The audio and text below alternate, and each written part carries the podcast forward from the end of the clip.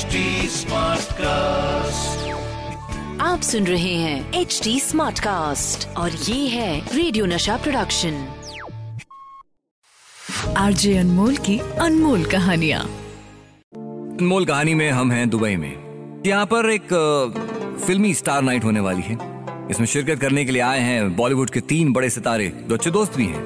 अब शो के अलावा भी दुबई में बहुत कुछ है उनके पास करने के लिए।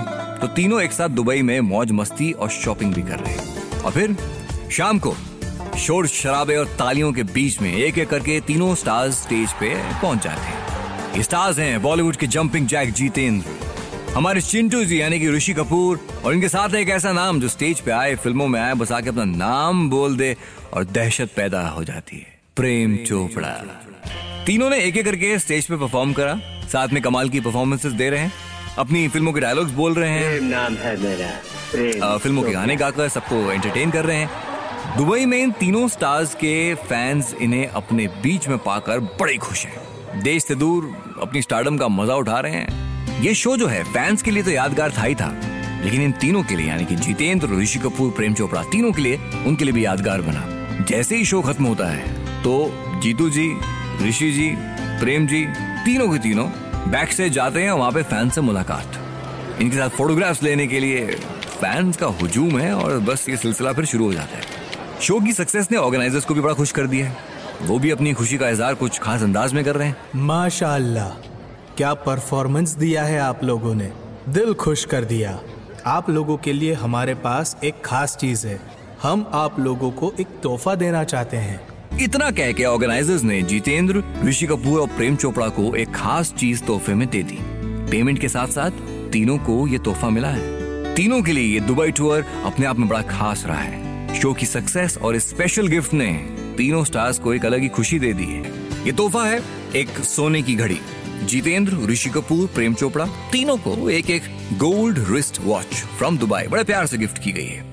अब देखिए, कुछ टाइम बाद मौज मस्ती खत्म, अब वक्त आ गया है कि वापस भारत लौटा जाए। तो तीनों के तीनों दुबई से इंडिया की फ़्लाइट लेते हैं। अपने हाथों में चमचमाती हुई गोल्ड रिस्ट वॉच पहन के फ़्लाइट में एक साथ सफ़र कर रहे हैं। फ़्लाइट में तीनों शो की बातें भी कर रहे हैं, उसका जश्न भी मना रहे हैं। अब उनकी ये फ़्लाइट मुंबई के एयरपोर्ट पर लैंड करती है। जितेंद्र, ऋषि कपूर, प्रेम चोपड़ा। जैसे ही कस्टम क्लियरेंस के लिए पहुँचे तो कस्टम ऑफिसर की नज़र ऋषि कपूर साहब की गिफ्टेड गोल्ड रिस्ट वॉच पे पड़ी। अब साहब हर कोई जानता है कि टूरिस्ट दुबई से गोल्ड खरीद कर तो लाते लाते हैं। और इसके लिए उन्हें कस्टम ड्यूटी भी चुकानी पड़ती है। कस्टम ऑफिसर के लिए ऋषि कपूर साहब की ये गोल्ड वॉच एक्चुअली में एक गोल्ड आइटम की तरह है। तो वो इसके बारे में पूछते हैं। आपने जो ये गोल्ड रिस्ट वॉच पहनी है उसका बिल दिखाइए जरा। बिल पर ये मैंने नहीं खरीदी है। तो फिर? असल में मैं दुबई शो करने गया था और शो के ऑर्गेनाइजर्स ने मुझे ये गिफ्ट दी है। अब देखिए ऋषि कपूर साहब ने तो अपनी बात कह दी। पर कस्टम ऑफिसर उनकी इस बात से इतफाक नहीं रखता।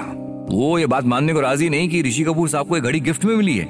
अब दोनों के बीच में बहस चल पड़ती है। अच्छा ये सब जितेंद्र और प्रेम चोपड़ा के सामने हो रहा है। दोनों चुप हैं। और वजह इसकी ये है कि कहीं बीच में बोलने की वजह से दोनों की कलाइयों पे बंधी हुई सोने की घड़ियाँ, वो भी कहीं मुश्किल में ना आ जाए।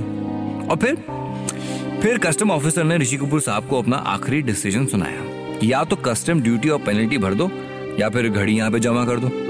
कस्टम ड्यूटी और पेनल्टी अमाउंट भी कम अमाउंट नहीं है सुन के ऋषि कपूर साहब ने गुस्से में ऐसा कह दिया कि उनके साथियों की घड़ियाँ भी मुश्किल में डाल दी।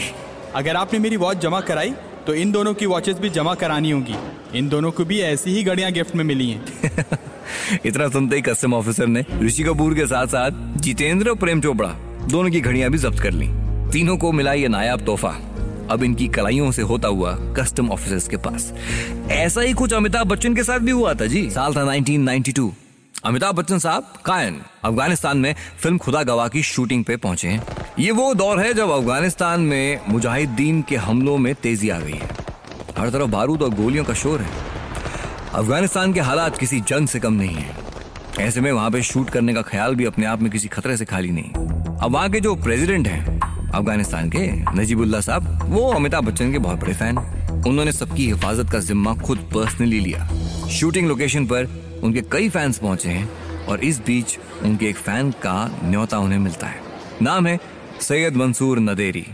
वो अमिताभ बच्चन साहब को अपने शहर कायन बुलाते हैं।